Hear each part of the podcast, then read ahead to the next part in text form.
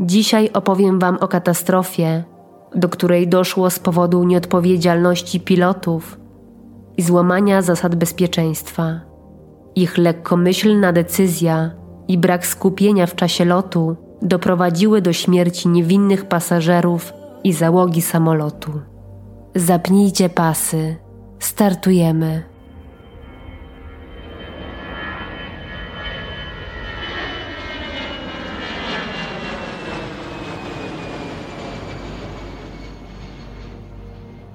Jest 23 marca 1994 rok. Na lotnisku Moskwa-Szeremietiewo do startu przygotowuje się Airbus A310, który wykona lot 593 do Kai Tak w Hongkongu. Airbus A310 wchodzi w skład rosyjskich narodowych linii lotniczych. Aeroflot świadczy usługi od 1923 roku. Oferuje loty krótko, średnio i długodystansowe. Aeroflot decyduje się na zakup zachodnich samolotów, Airbusów A310, aby stać się nowoczesnym przewoźnikiem i przyciągnąć nowych zagranicznych klientów. Ich dotychczasowe radzieckie maszyny są niewygodne, głośne, a ich bezpieczeństwo budzi wiele wątpliwości.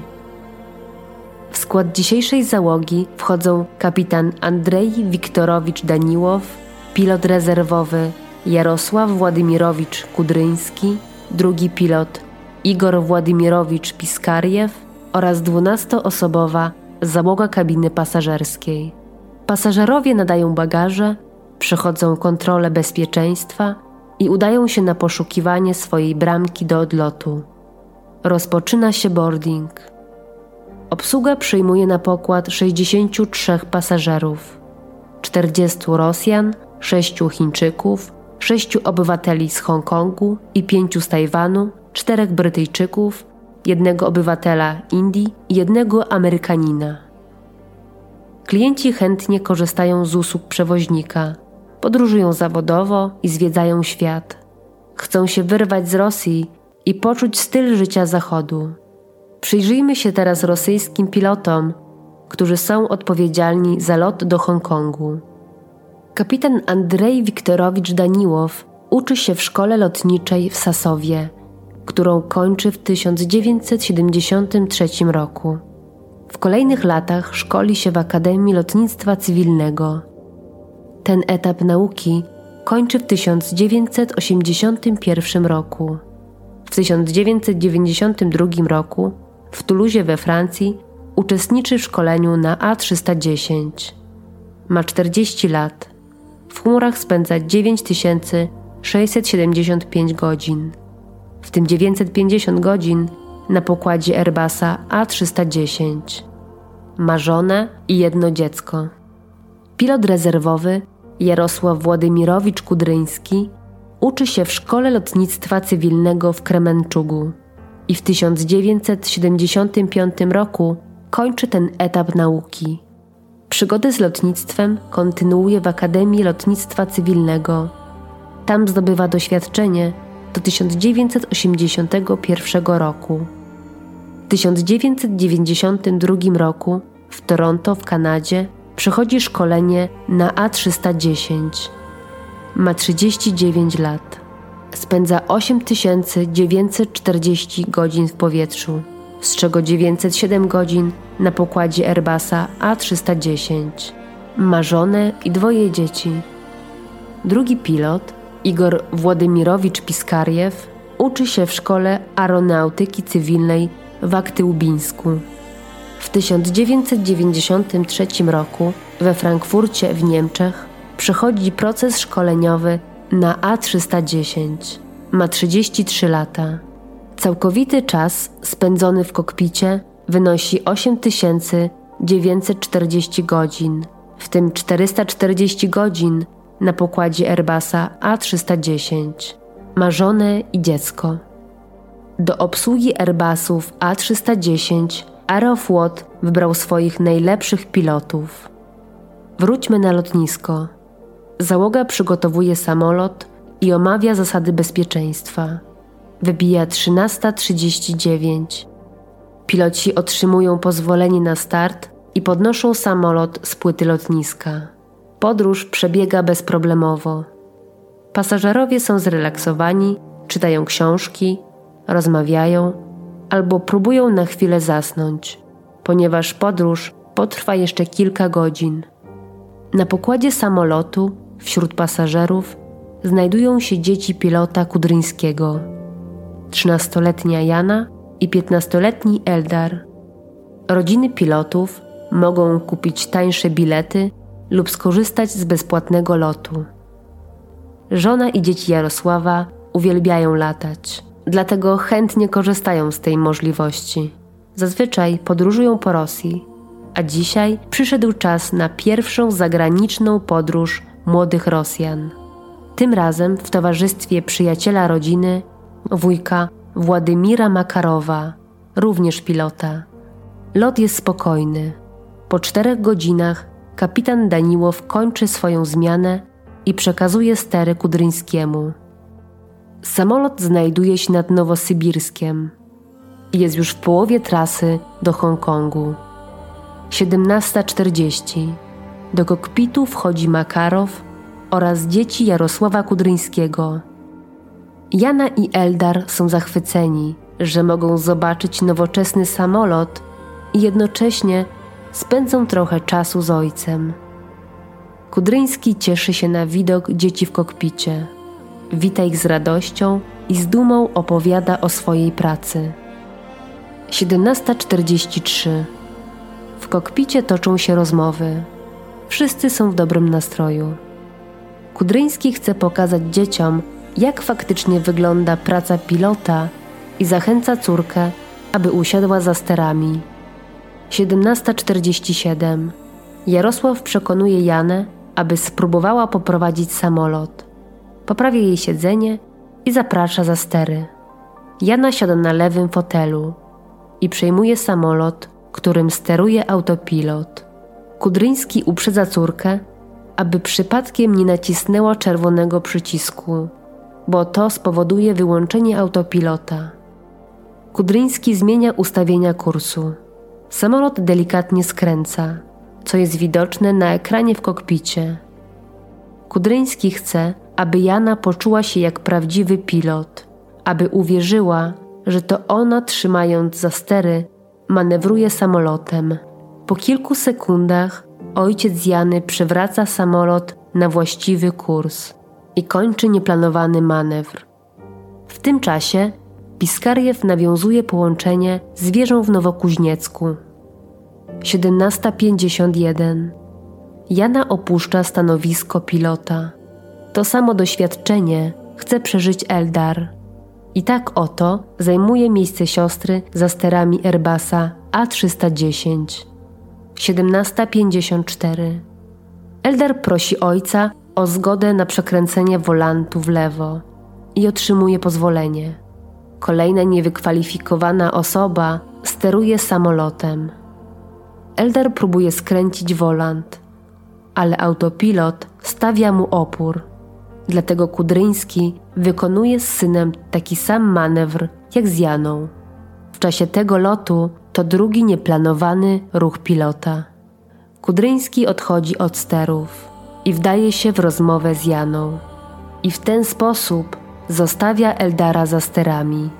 Towarzyszy mu Piskariew, który nie do końca jest skupiony na locie.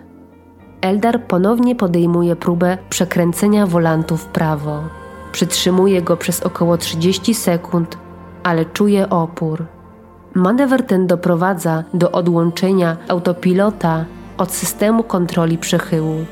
Zapala się czerwona lampka ostrzegawcza, ale nie pojawia się żaden sygnał, ponieważ Airbus nie ma takiej funkcji przy częściowym odłączeniu autopilota.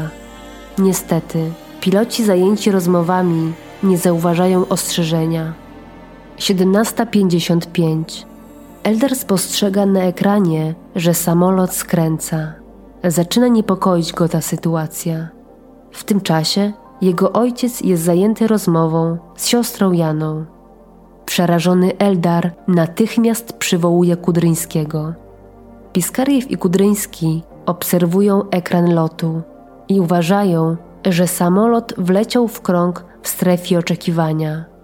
Sytuacja ta ma zazwyczaj miejsce, kiedy samolot czeka na swoją kolej do lądowania nad lotniskiem.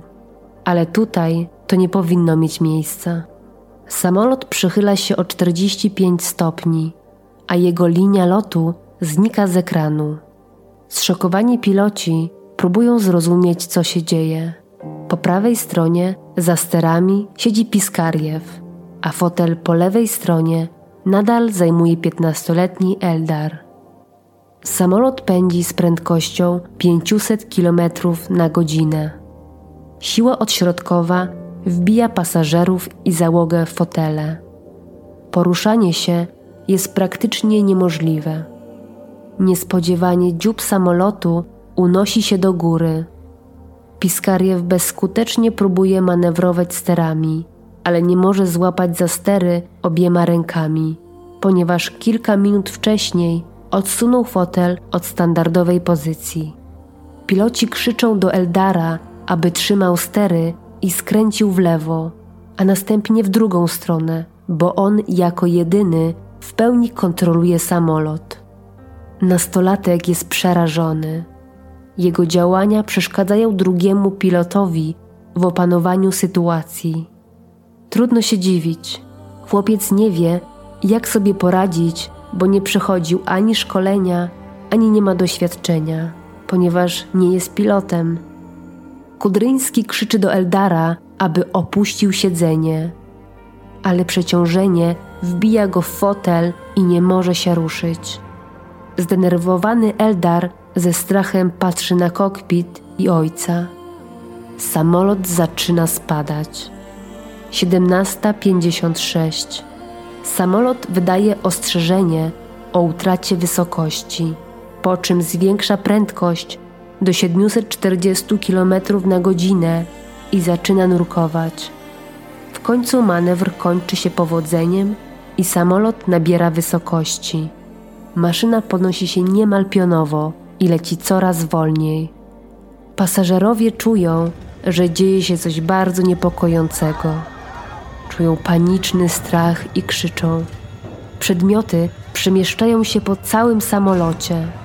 Nikt nie może ruszyć się z miejsca, a osoby, które chodziły albo nie zapięły pasów bezpieczeństwa, doznają urażeń i upadają. Kapitan Daniłow, który odpoczywa po swojej zmianie, również nie może pomóc załodze.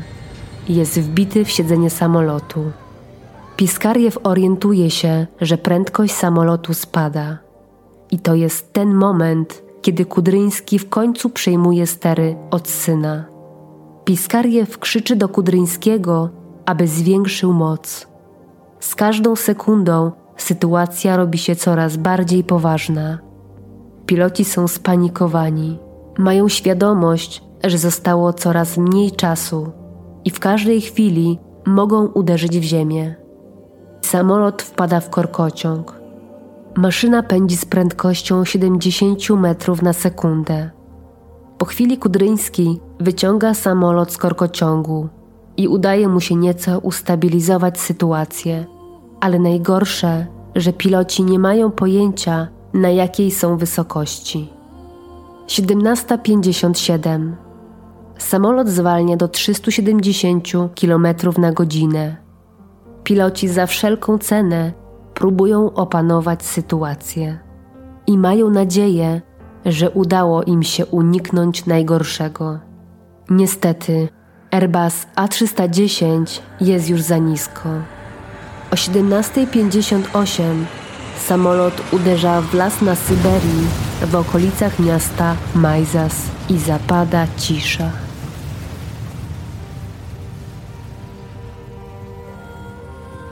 Katastrofa Airbusa A310 jest wielką niewiadomą.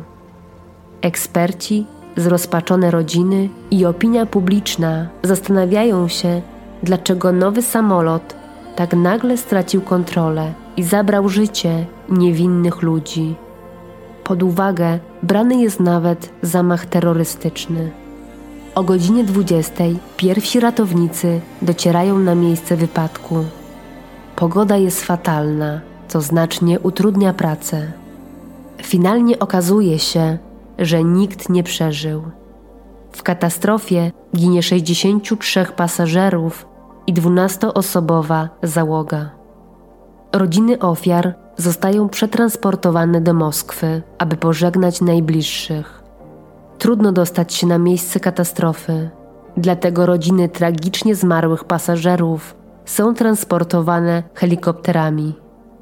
Rozrzucają nad lasem kartki z zapiskami oraz płatki kwiatów, a w kostnicy, gdzie trafiają szczątki ciał, próbują zidentyfikować swoich bliskich.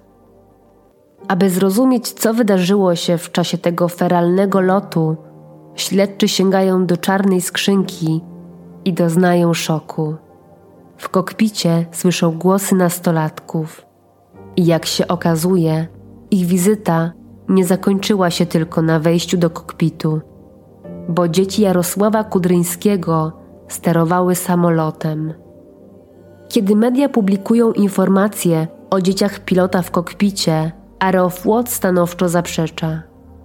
Linia lotnicza próbuje ukryć prawdę i odeprzeć ataki prasy. Rodziny ofiar wciąż czekają na wiarygodne informacje.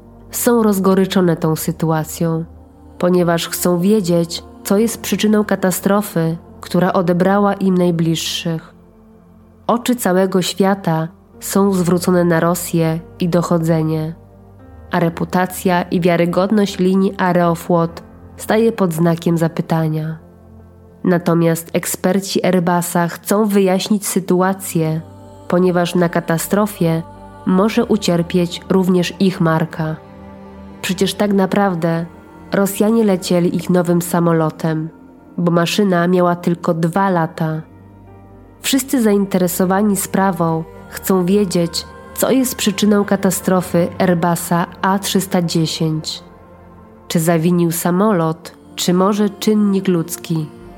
Aby zrozumieć, co się mogło wydarzyć, podejmują decyzję o przeprowadzeniu symulacji lotu w siedzibie Airbusa we Francji. Rekonstrukcja lotu 593 wskazuje, że samolot nie miał żadnych awarii. Przedsiębiorstwo oddycha z ulgą. Raport ze śledztwa wykazuje, że na tragiczny finał tego lotu miało wpływ kilka czynników. Przede wszystkim piloci nie powinni pozwolić nastolatkom sterować samolotem, a jeśli wyrazili już zgodę na zabawę w kokpicie, to powinni być totalnie skupieni na tym, co się działo za sterami. Nawet jeśli Jarosław Kudryński chciał pokazać dzieciom, jak działa samolot, to mógł to zrobić bez tych dwóch dodatkowych manewrów demonstracyjnych. Jeden został przeprowadzony, kiedy za sterami siedziała Jana, a drugi z udziałem Eldara. Każda najmniejsza czy chwilowa zmiana w kursie samolotu może przynieść fatalne skutki. W czasie symulacji lotu we Francji specjaliści odkrywają, że piloci doprowadzili do przeciągnięcia samolotu. Gdyby puścili stery, to autopilot poradziłby sobie z tą sytuacją i nie doszłoby do katastrofy, ale niestety nie mieli o tym pojęcia. Nie zauważyli również alarmu sygnalizującego częściowe odłączenie autopilota, w czasie kiedy Eldar siedział za sterami. Prawdopodobnie w czasie szkoleń na A310 piloci nie otrzymali tak dokładnych informacji. Lot Airbusem nie był dla nich nowym doświadczeniem. Mieli już za sobą wiele lotów w tej maszynie, ale zmiana technologiczna, do której musieli się przystosować, była dla nich wyzwaniem. Wcześniej latali tylko radzieckimi samolotami, które informowały pilotów o wyłączeniu autopilota przez system dźwiękowy, ale w tych samolotach nie było możliwości częściowego odłączenia autopilota.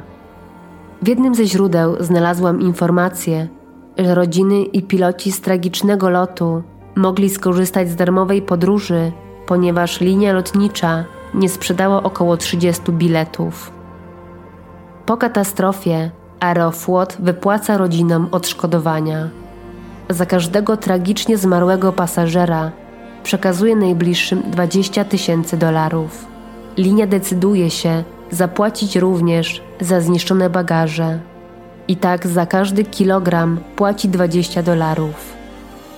Klienci Aeroflotu są przerażeni katastrofą.